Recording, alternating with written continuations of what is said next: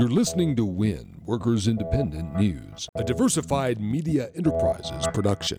I'm Doug Cunningham. Five minutes. That's all it would take Congress to keep a health care and pensions promise to retired coal miners. But if Congress doesn't act by April 30th, tens of thousands of retired miners will lose health care and pension benefits that they were promised for life. United Mine Workers of America President Cecil Roberts. On April 30th, 22,600 retired coal miners and or their dependents will lose their health care they've earned by virtue of the miners working uh, 20 years or more in the coal mines.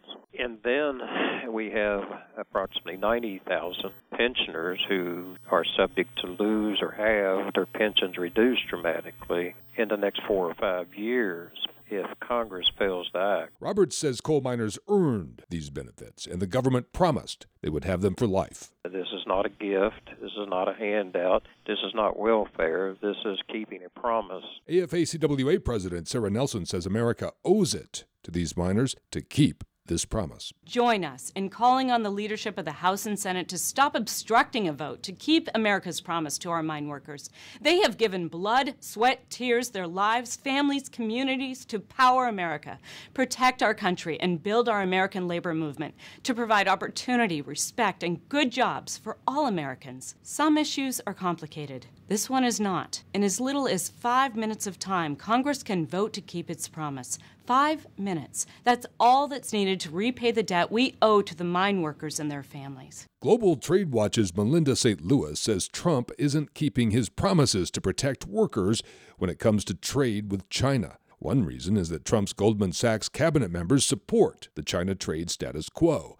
St. Louis says it allows corporate domination in China trade that hurts workers and the environment our critique of trade policy is not an us versus them, America versus China. It's about how does trade policy benefit workers and benefit the environment as opposed to what we've seen in trade policy in the past where it's rules that have been written by and for large corporations at the expense of the rest of us. St. Louis says Goldman Sachs supports the U.S. China bilateral investment treaty. It would let China overturn our laws in a private tribunal. To be able to sue outside of our courts in private tribunals of three corporate lawyers against any law, environmental law, public health and safety law that could undermine their profit making. WIN is made possible in part by the OPEIU, the Office and Professional Employees International Union.